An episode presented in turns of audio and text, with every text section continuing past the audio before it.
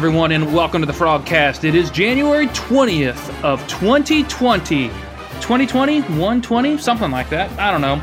All I know is it is the off season, so we still have plenty to talk about for TCU football, recruiting, coaching changes. Maybe we'll talk about a little basketball. Not a lot of good stuff to talk about the last week. All that and a whole lot more on this episode of the Frogcast. Jeremy and Daniel, how are you men holding up here tonight? I'm doing well. How are things with you guys? Tolerable. As they used to say, fair to middling. Doing all right. Doing all right. I just had a big burrito at the local Mexican place just around the corner. They had a chicken chipotle burrito. It wasn't too bad. I might Oh, pay man. for it tomorrow, but it was good. I thought when in Memphis you're only supposed to eat barbecue. You know, I know we don't have any Memphis listeners, so I'll just say it. The the the pig here is good, but they need more cow. So the brisket Ah. here is like, yeah, I could. Yeah, it's I not, could probably do- not going to happen either. They're they're No. real. The the, the ah, from my experience, the the pork barbecue purists think beef is just ridiculous. So Yeah, I, I, I, I will never get off of my addiction fascination with brisket. Um, it just there's nothing like it. There's nothing like it, and it's not just the, you know the the really good stuff like what Travis serves up at Heim, but you give me brisket and I'm a happy camper. But you know I'll eat pork when they put it in front of me. I'll eat it. I'm not going to turn it down, but there is nothing like nothing like some good Texas brisket. I still need to head over there to his white settlement location. I hear it's great. You know, I don't know when I'm going to be able to get down there and get around, but I've heard it's great. So I want to hit that up. You know, maybe this summer, what we could do is a is a frogcast uh, off the record gathering at Heim Barbecue on White off of White Settlement.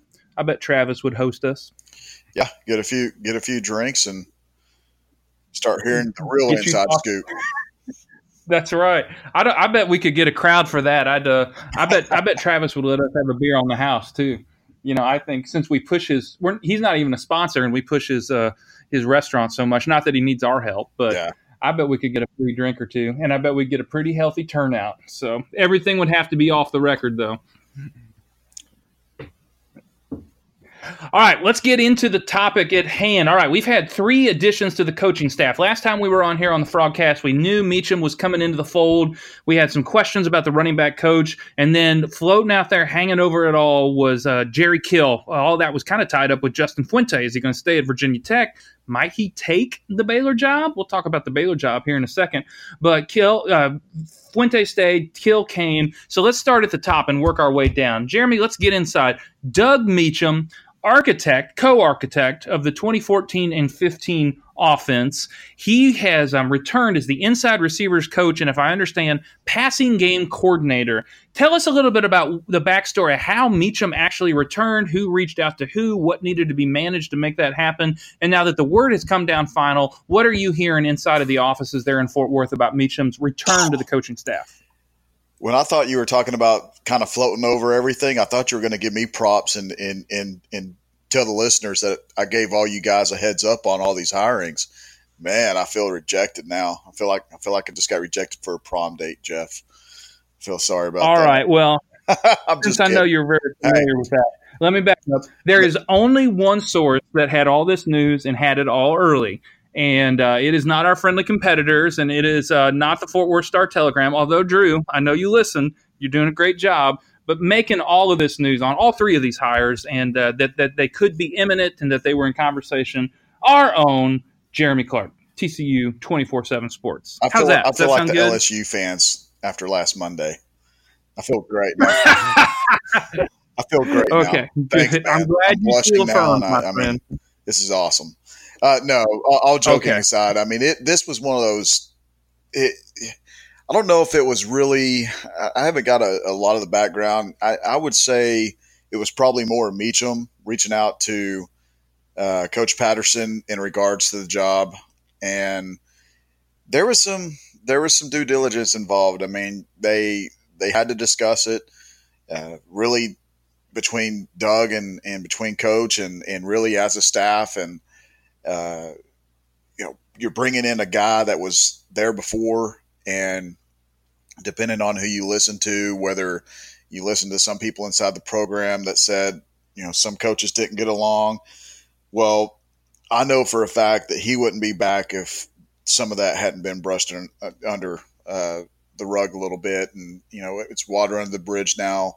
Everyone seems to be getting along. And, I, and, and as you mentioned, Jerry Kill coming in, I think that's going to help a lot of it with him being uh, kind of the overseer of the offense. But it's, I think it's a pretty good idea. I don't, I don't think, um, I, I, don't agree with a lot of people saying it's a, a bad idea. I mean, if you look back at history and 2014 and 2015, they had a, a pretty solid team. And, and Doug's going to bring some things to the offense, especially in the passing game, where I think all TCU fans can agree that that's where they were sorely sorely lacking last year with some of the creativity and, and, and the route tree and, and getting some receivers open. And I think him being back is going to help that, especially as inside receivers. He's a guy that when KaVontae Turpin was a young freshman, that he got involved – really high, and, and I think he's going to do the same thing for Taye Barber. Try to get him involved as much as they can. He's the best playmaker they have coming back uh, for the receiver core, and, and you need to get him the ball. It can't be a situation like it was last year when they had Jalen Reagor and they didn't get him the ball a whole lot. They they've really got to get Taye Barber the ball, but I think it's going to be a good idea.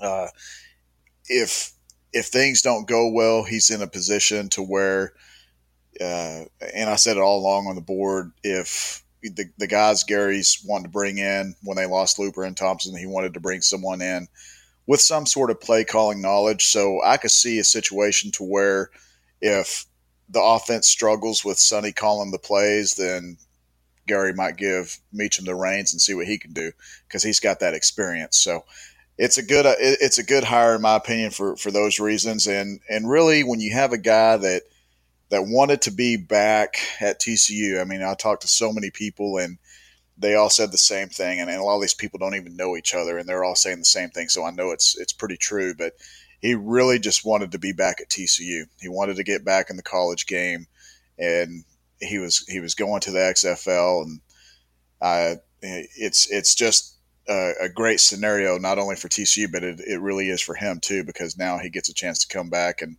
I think he's, I think he's grateful to have the opportunity. To be honest with you, I think he's grateful that Coach Patterson is is letting him come back in, and Coach Patterson knows what kind of coach he is and and, and how he can improve the offense. So I, I think it's a I think it's a good hire, and I think we'll all start to see hopefully some some changes early on in the season.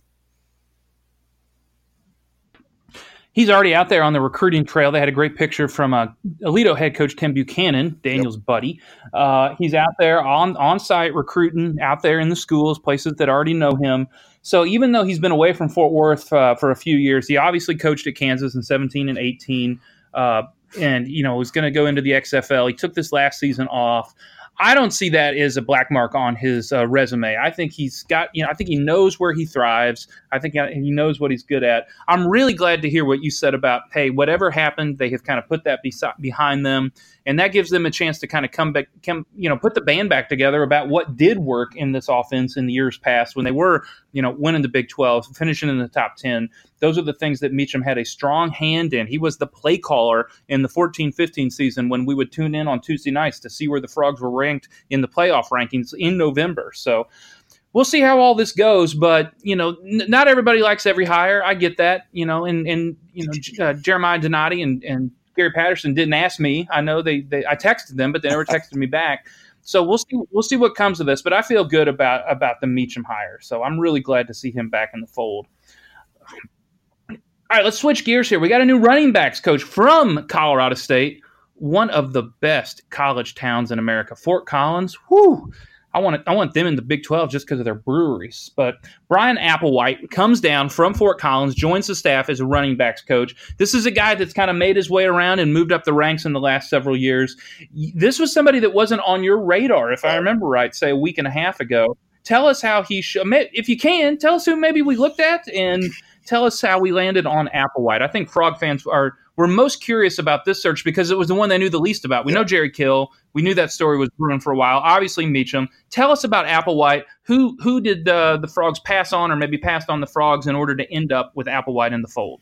Well, I think the the main guy early on, and I posted about him uh, a few weeks ago was Daryl Wyatt, former Texas coach and at UCF, and and from every indication I heard, he was really the leader in the clubhouse until his agent got involved, and once agents get involved, it, it starts spiraling downhill. So uh, that's pretty much all I can say about that. I mean, I, I could get into great detail. That's one of those stories where if y'all want to take me out and get me drunk at Heim Barbecue, then I'd probably probably tell you guys. But uh, all I'll say about that is the agent got involved and and it, it just didn't work out. And then uh, Jemal Singleton's another guy I mentioned, I think, on the last broadcast that we did. Cincinnati Bengals head coach, or not head coach, running backs coach. That would be a huge pickup if they were able to get a head coach from the NFL to come coach running backs. But he's a he was he was a guy that uh, had coached Frank Gore, coached Marshawn Lynch, uh, Lynch, and uh, coached uh, Joe Mixon, and his wife's actually from Azle, and so they that's one of the reasons why they were trying to get back over here, but I automatically like her if she's from Azle. Everybody I've ever met from Azle is amazing. Salt of the earth people, right? Um, they got the best Walmart I'd ever experienced. Oh my gosh.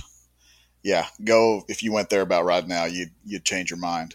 Anyhow, uh, so so they were really wanting to get kind of back in the area, and it was one of those uh, it got talks that that got pretty serious pretty quick because basically the the day Daryl Wyatt was out of the mix, Coach Patterson had single Singleton in the next day, and every indication that that I received is that the interview re- went really well, and and Singleton was was willing to to come back and, and coach at the college level, and and like I said, his wife's from Azle. They wanted to get back to this area, and I think some of the situation was similar with with Wyatt to where the Bengals weren't going to let him out of his contract, and I don't think TCU was willing to to buy that thing out. So Another one that they they had a really good chance of getting that just didn't end up happening. But I, I like I like the Applewhite hire because again, right after Singleton, after Coach Patterson knew they weren't going to get Singleton, he already had Applewhite. So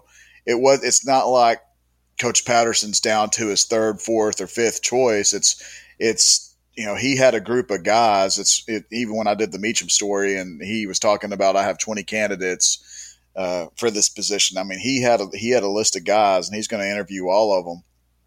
And he felt good about some of them that he would that he would hire, and Applewhite just fell into that category too. And Applewhite was the one that kind of worked out because you know he obviously didn't. He was at Colorado State. They hired a new coach, so he was out there looking, but he had a, a pretty good. Uh, history over there for the Rams. He he coached good running backs. The running game was successful. He's a guy that has recruited Texas and Louisiana before, and if you look at TCU, that's where they want to recruit. Uh, running backs like him, kids like him, so I, I, think he'll do good on the recruiting trail as far as getting guys. And and you know the the guy they have right now, Richardson likes him, so it's it's a, a good hire. And and I don't know too much about him. Uh, obviously, haven't followed Colorado State too closely, but he's he's a coach in his young 40s, and and you hope that he'll have a good enough personality. Which everyone I've spoken with said that he has a great personality to to go out there and recruit, and we'll see how it goes. I mean, Looper's going to be tough to replace in that regard, but the uh, as far as recruiting, but as far as on the field, the good thing with TCU is they have tremendous running backs coming back. They're inexperienced, but they have an extremely high ceiling. So uh, when you got a guy like like uh, uh, Barlow and, and Foster and Demercado, uh, sorry, I can't say his name all of a sudden, and you got a guy like Richardson coming in, that's that's a pretty good group of running backs right there, and uh, I, I think they'll be successful as long as they can get some blocking up front. Applewhite's an inter- is a fascinating hire. You know, everybody thinks they should just be able to go out and poach a P5 coach from a a parallel program or a program they think they're better than. But I'm I'm a big fan of these younger guys that are getting shots at, at some of the stronger uh, group of five programs and then just watching them shoot up. I know, I know you guys Memphis, mentioned I live in Memphis, but this place has been a G5 uh, assistant machine factory for the last couple years. Obviously, with Mike Norvell now the, the head coach at uh, Florida State, man, you get somebody that's hungry and his his you got you got to develop. If you're coaching G five, you've got to be able to develop, and so that if you can get that talent that you have with those two four star running backs that were freshmen this year, and bring the developmental game, I'll be interested to see what Applewhite's going to be able to do with them because I of all the places where the frogs they may be young but they're strong running back is is got to be a bright future for the frogs going forward so i'll be interested to see what applewhite's going to be able to do with that group all right let's flip gears to the hire of all hires there were a lot of moving pieces on this Dave Aranda takes the Baylor job. Justin Fuente does not. Therefore, Jerry Kill has to make a decision of whether he's going to stay with Justin Fuente and in a similar position at Virginia Tech. Ends up taking the job at TCU. Now, this is one of those this is one of those positions where everybody asked 87 times the same questions. So I'm just gonna I'm gonna let you take it from the top down, Jeremy. You want to make it 90? Yeah, I'm, I'm, I'm not gonna make it 90. I'm gonna let it just I'm gonna let you explain it, and then anything you don't say, I'm well. One, I'm just gonna assume you're holding information back from us because you don't want us to know. Um, yes. And second, yeah. that's what I that's what I really like to do, just so everyone knows. I like to hold information. Jeremy, it's what you're not saying that bothers me the most. Um, yeah. Yeah, I need clarification on what you mean by Jerry Kill not calling yes. plays. I, that, that, exactly right. That's exactly what I mean. And and how healthy is Matt uh, Matthew Baldwin? Is he cleared or is he healthy? is he injured or is he hurt? Is, oh, he, is he in the concussion por- portal? I mean, that's about what That's right. Portal. you just bring two things together there, man. Uh, all right. If, hey, this graduate assistant popped in the portal. Is TC looking at him? I know it's only been 30 minutes since he entered the portal, but is TC looking at him? What are our coaches doing all day if they're just not I know. That's yeah. what I want to know. Uh, if you're not getting a little bit of our inside sarcasm here, you need to join TCU 24 7. Go to hornfrogblitz.com and you're going to find out all the ways that people are um, expressing their curiosity. That's the way I'm going to put it about this beloved yeah, program curiosity. and our, our, our fair minded and lovely Jeremy Clark. So, all right, T- top top down. What's Jerry Kill's position? What's he doing? And um, what you don't say, I'll judge you by. Go. well, first off, I was so glad this because I got man. I, I'm lucky that we have a board because I can kind of give you guys nuggets and everything with uh, you guys had the Nuggets with Meacham, and I gave you guys the Nuggets on Applewhite. And I'm really glad the stuff happened with Kill the way it did because people were kind of just mentioning it. I never came out and said purely it's Jerry Kill until about 50 of y'all guessed it. But it, it's one of those one of those things. I'm glad that I, I kind of gave you guys a heads up on it because everyone just assumed that Jerry Kill was coming to TCU because everyone thought Fuente was going to Baylor. And it was funny the morning that stuff started to come out, Virginia Tech guys were, were calling me or messaging me and saying, Hey, we're hearing Jerry Kill that Gary's, uh, he's recently reached out to Coach Kill. And I'm like, listen, this has been going on for about a month now. It, it has nothing to do with Justin Fuente or anything like that. This has been back and forth. So they actually Coach Patterson actually reached out to Jerry Kill probably about two days after the, the West Virginia game. And he knew then that he was going to have to make some type of addition to the offense, someone that can be trusted and someone that he can trust. I mean, how, I don't know who else you can trust better than your best man at your wedding, your, your one of your best friends, and, and a guy that he totally respects uh, from a from a coaching standpoint and and a character standpoint. So in that regard, that's why he wanted him. And and really, if you ask all the Virginia Tech people, they were talking, just speaking volumes about Jerry Kill and Justin Fuente did not want to lose him. And Coach Patterson had called Justin well before their bowl game and, and said, "Listen, I, I, I want to get permission to to offer Jerry Kill a, a spot." and I want him. I want to bring him on like you did. I want to bring him on as a special assistant to the head coach, and he's going to be the offensive head coach. And Kill was kind of back and forth, and it really wasn't until probably about uh, probably about a day or two before I reported uh, that he was coming on that he finally gave Coach Patterson an answer. And it, it's a, a great hire in my opinion because you take away the element of Coach Patterson having to be involved in that offense. If you watched Coach Patterson last year, just go back and watch some of the post game interviews. He looked worn out. I mean, I've been around the guy for 15 years, and I can't ever recall a season where he just looked so burned out, worn out after every game. And you could tell he was putting his heart into the coaching and trying to win games, but he was also trying to involve himself in an aspect of football that he hasn't really been a part of, and that was the offense. And I think with Jerry coming on, being the assistant head coach, he's he's he's not going to call plays. Let's put that out there right away. He's not going to be a play caller. He's not even going to be one of the ten assistants on the field. I don't I don't even know if he's going to be on the field or if he's going to be in the box. I've asked that question. I haven't been told that answer. I've asked the same question: Where's Sonny Cumbie going to be? Where's Doug Meacham going to be? I haven't been given that answer either. All I've been told about that situation is that Jerry Kill will be the one to decide that. So basically, Jerry's title is going to be special assistant to the head coach and offensive head coach. He is the overseer of the offense. He will be in those offensive staff meetings. He will not even come close to defensive staff meetings. He will be in the offensive meetings. He's going to be the guy. He's going to be like the Bobs on Office Space you know, the guys that come in and consult and ask, okay, what are you doing? What what what what is your what job? Would you, what would you say it is you do around here? yeah, yeah, exactly. So Looks that's like you're missing a lot of work kinda, like that. I yeah. I just have to add one little comment. I got to wake myself Go up at 5 a.m., drive myself out to Las Colinas. I'm dragging, hanging the drywall at the new McDonald's. All right, going on. I could do office space all day. Keep going. Sorry. Jerry's going to be the Bobs. I better stop because I can go on yes, on TPS yes. reports. So he's he's he's basically he's evaluating everything. He's evaluating the way they they practice, the way they call things, the way they they come to work and and, and show up to work, conduct meetings. I mean, he's he's going to be basically overseeing the entire side of the offense, and he's going to be reporting back to Gary. And it comes to the point where, let's say, for instance, the offense is stinking and it's going to be okay. Why is the offensive? Why is the offense not doing well? Well, coach, it's because our offensive line, the players just aren't good. They're not getting it done, or the receivers are dropping passes. The, the coaches are calling the right plays. Receivers are dropping the ball, or Coach Cumbie's not calling the right play. He should have called this play in this situation or you know just a magnitude of things that he can report back to Coach P.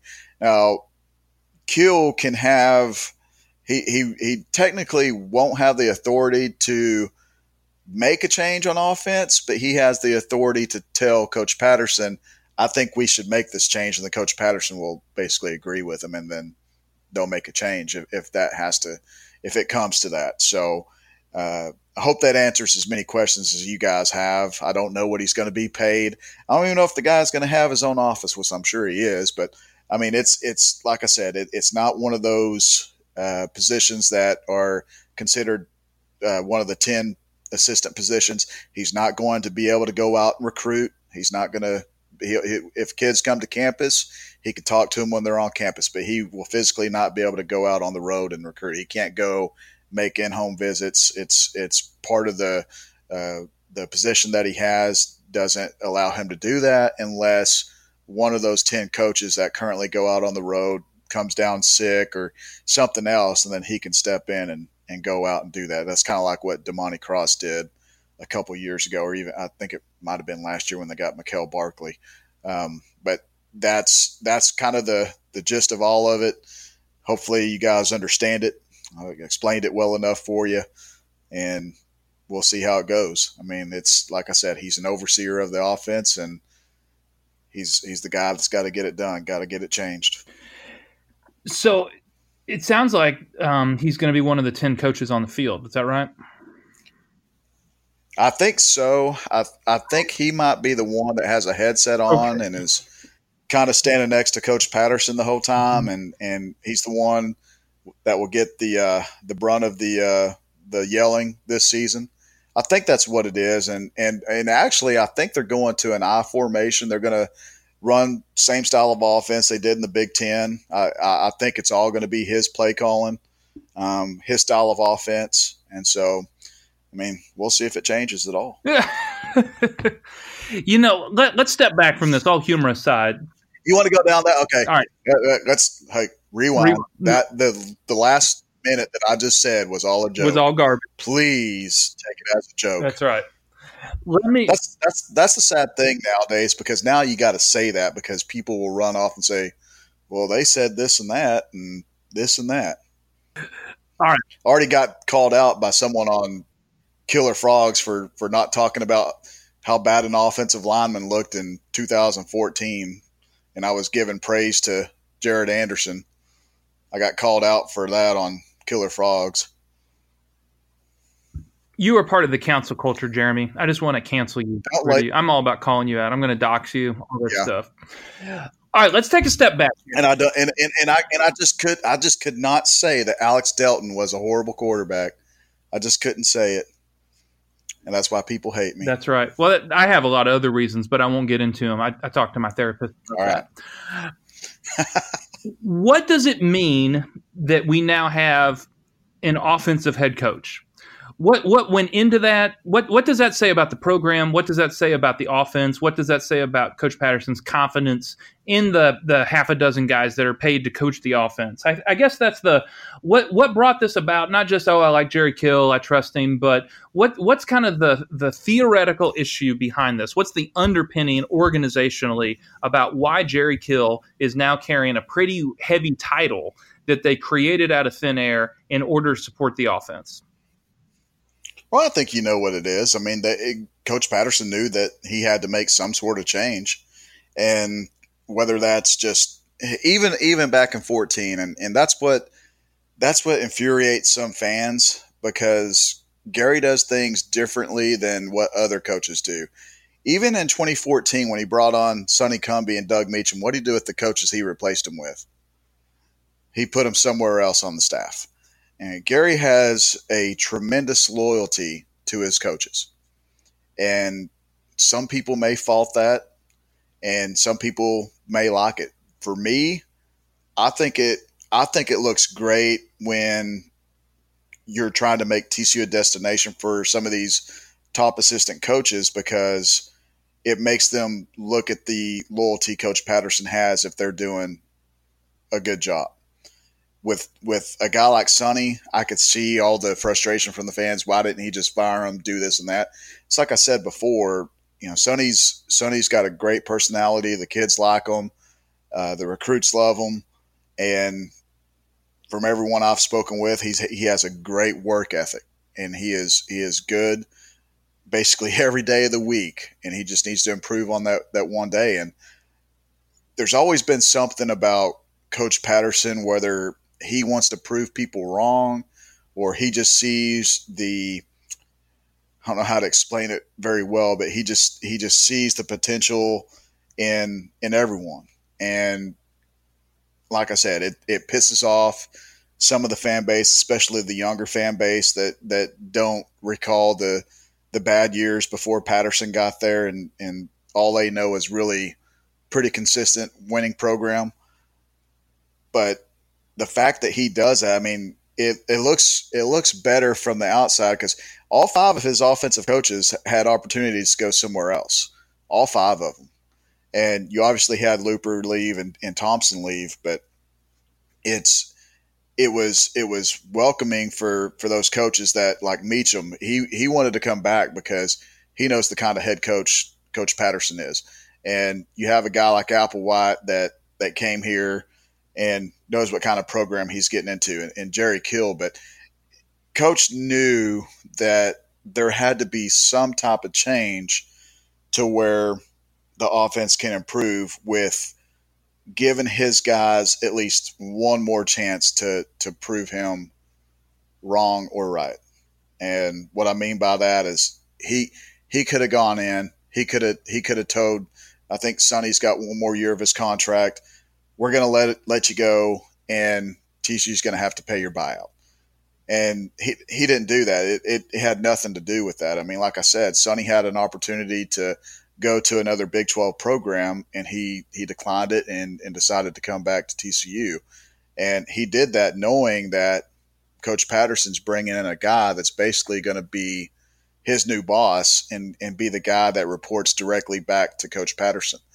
Coach Patterson, like I said earlier, he, he was just so worn out, so beaten down just by looking at him after some of these games because he worked so hard during the week because he knew that his his offense wasn't being very productive and his defense was going to have to work that much harder. And so when you when you take away some of that stress that's involved in that, he's still going to have the stress of winning football games, but now he's he's given that role to a guy that is an offensive guy. Jerry Kill, he's he's been in college football for a long time. They worked together at Pittsburg State. And with with Coach Patterson, it's all about trust. Whether you're a coach, whether you're a player, whether you're a knucklehead media member like me, it's all about trust. Once he trusts you, you're in that circle. And that's something that he has with Jerry Kill. I mean, he like I said, he was his best man when he married Kelsey. He's been his best friend almost his, his, his whole coaching career. And so now you're giving him it, it wasn't this oh, let me give my best my best buddy a job and and let him have a cush job and give him six figures. Jerry Kill was very very happy at Virginia Tech.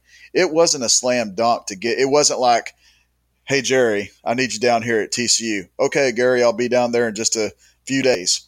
It was it was a pretty tough negotiating process for him to, to convince him to, to get him to come down and take on that role because he knew what he was getting into and what responsibilities Coach Patterson was going to be giving him. So it's it's it's kind of a step up for for Jerry Kill as well because he's going to have a lot on his shoulders and he knows people are going to be watching him and whether or not he's a player caller or not, he still got to hold those offensive coaches accountable. And if he doesn't, then people are going to start pointing fingers at him instead of so much Coach Patterson. So it's it's going to be an interesting thing. I, I, I, never have seen it like that before.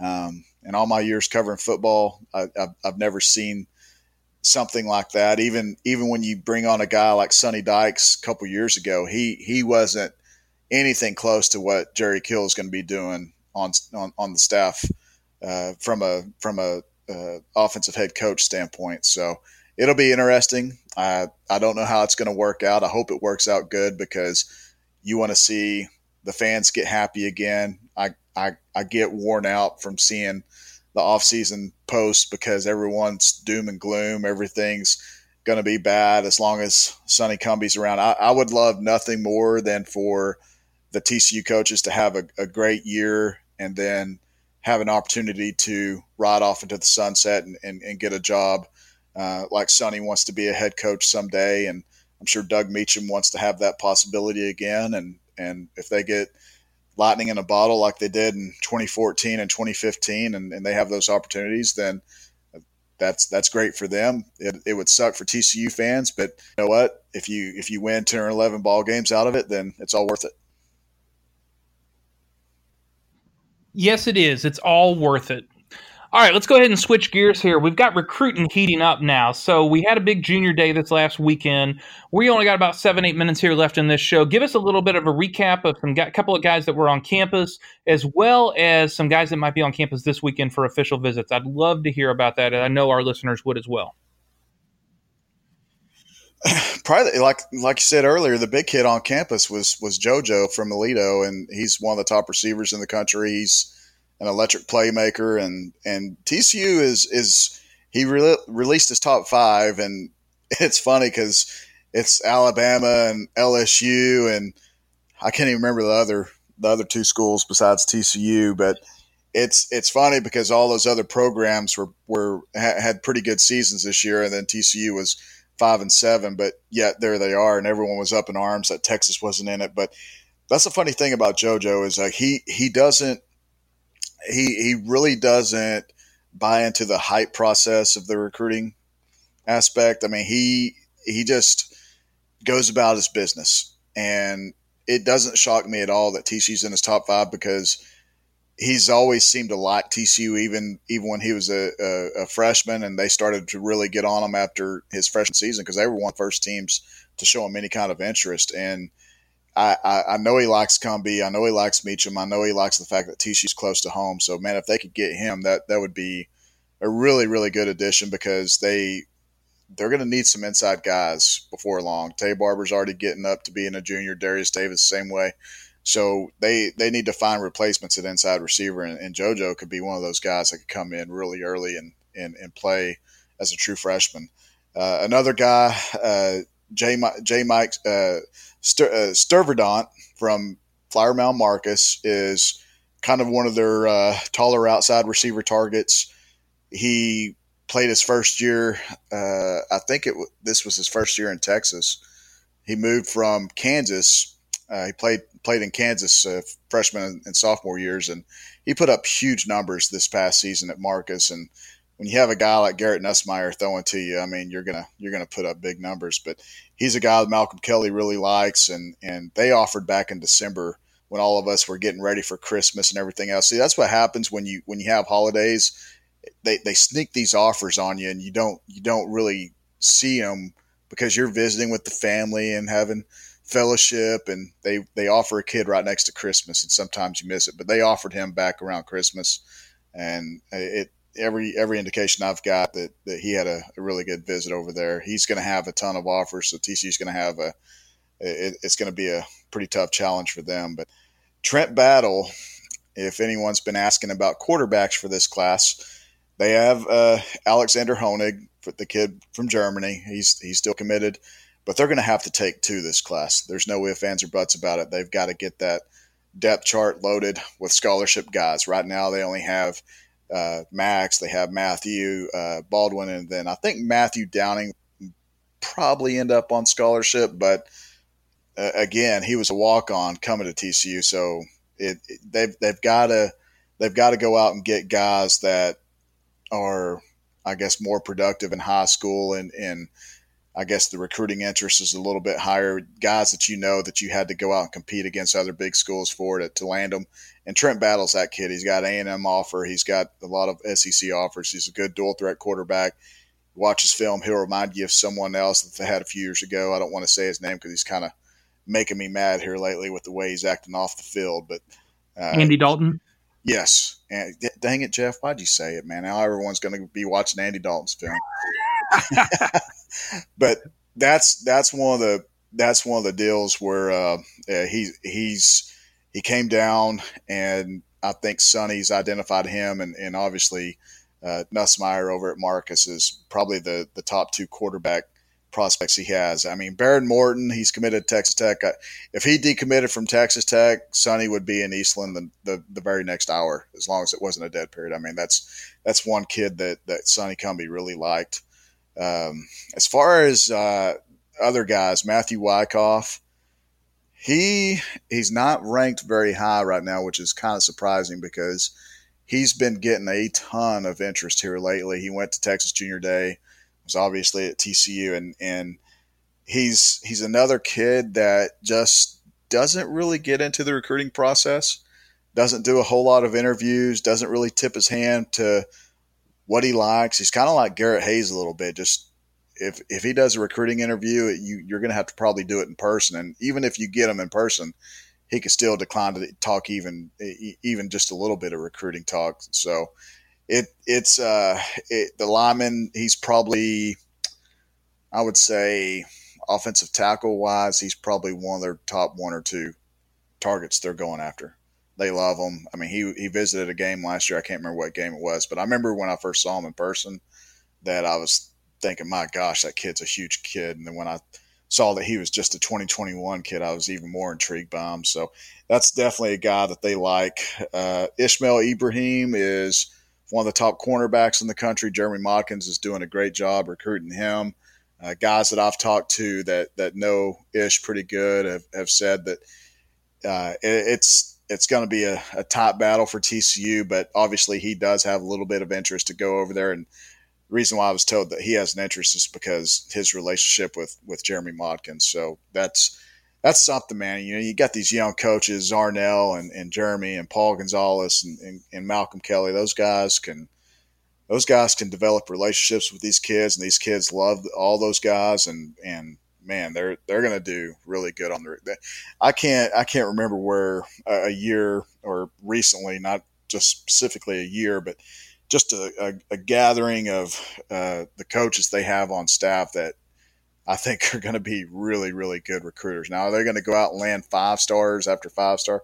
Probably not, because they still got the, the TCU on the side of the helmet, and sometimes kids don't think TCU is cool enough, but they're going to go in just like they did this past year. I mean, it still fascinates me that their class finished in the 30s with only 16 signees and they're coming off a five and seven season. So that's that should speak volumes to how how well the coaches have done on the recruiting trail. Uh, who else am I missing, Jeff? I know I'm missing Collin Oliver. He came down from Oklahoma, Edmond Santa Fe. Yeah, that was the last one I wanted to. Yeah, surprisingly, yeah. he didn't get an offer.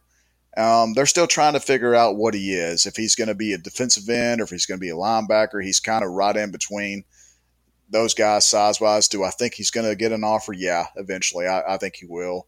Um, and it could have been one of those deals too, where they just wanted him to come down. And sometimes Coach Patterson just wants to see these guys in person, see how they interact, and uh, see you know what kind of person they are, what kind of family they are, and those kids will leave and they might feel bad they get an, they didn't get an offer, but a day or two later they get an offer because they talk about it as a whole in, in the staff meetings and, and they decide to go ahead and, and push forward with an offer. Uh, who else am I missing? I'm missing someone. I haven't talked about seven kids yet. I don't think. I know Shamar Turner didn't make it. He didn't make it in. Albert Regis didn't make it mm-hmm. in. Uh, trying to think of any other kids. They try to. I mean, that that's what's you know for people that don't or haven't followed TCU recruiting real closely. You may see junior days where at Texas they have 20 to 25 kids. A&M has 30 to 40 kids. Oklahoma State will have sometimes 60 plus kids.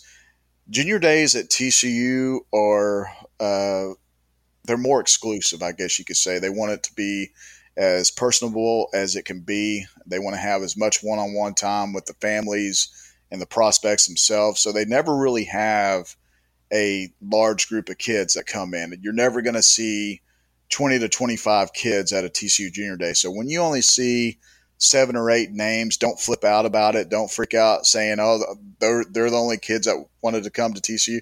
It's because TCU wants to keep it small. They, they, they never want to make it so big and it's it's good that they have it that way because every kid that I talk to that goes to TCU Junior Days, they they feel that relationship coming from the coaches, and they sell family so much. And and when when you don't have a lot of people to have to talk to, and you only have seven or eight, not only do you have a chance to talk to the kid that you're recruiting, but you can start talking to other other kids as well. And so when you interview those kids they're talking about, well, yeah, I talked to Coach Modkins, but then I talked to Coach Fitch, and then uh, Coach Cumbie came by, Coach Kelly, and Coach Gonzalez, I mean, Coach Patterson. I spent so they get a chance to spend a lot of time with the coaches, and, and that's what makes it good about Junior Day for them.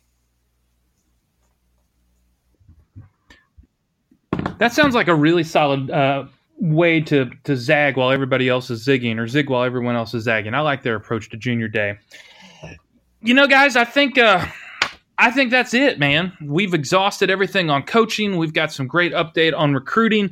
I had a bullet point on basketball, but I'm just going to say this: it's been a bad week. When they win again, I'll talk about it. How does that sound? When they win again, we will talk about it. So that we're going to bring this episode of the Frogcast to an end. As always, if you haven't yet, go to hornfrogblitz.com and sign up for our amazing website. You'll find all the great inside information you would have known about all these guys that were on campus, a breakdown of each player, as well as all these coaching additions long before they happened. If you were a member of hornfrogblitz.com, go do that right now. It'll be the best cup of coffee a month that you can buy. Also, if you haven't yet subscribed to us, give us a rating and review on iTunes or uh, Google Play. We would love for you to uh, listen to our show. It pops right into your feed every morning when we get this show posted. And also, we are uh, all we're in the prowl right. We're on the prowl right now for some sponsors. We got a couple that we're about to lock down. But if you'd like to be a sponsor on the Frogcast, we would love to have you. Send me a direct message on the message board or on Twitter. You can track me down, and uh, I'd love to have a conversation with you about how you can be a sponsor to the millions and millions of listeners to each episode of the Frogcast. So until the next time we get together, for Jeremy Clark and for Daniel Southern, I am Jeff Mitchell. Thank you so much for listening to the Frogcast.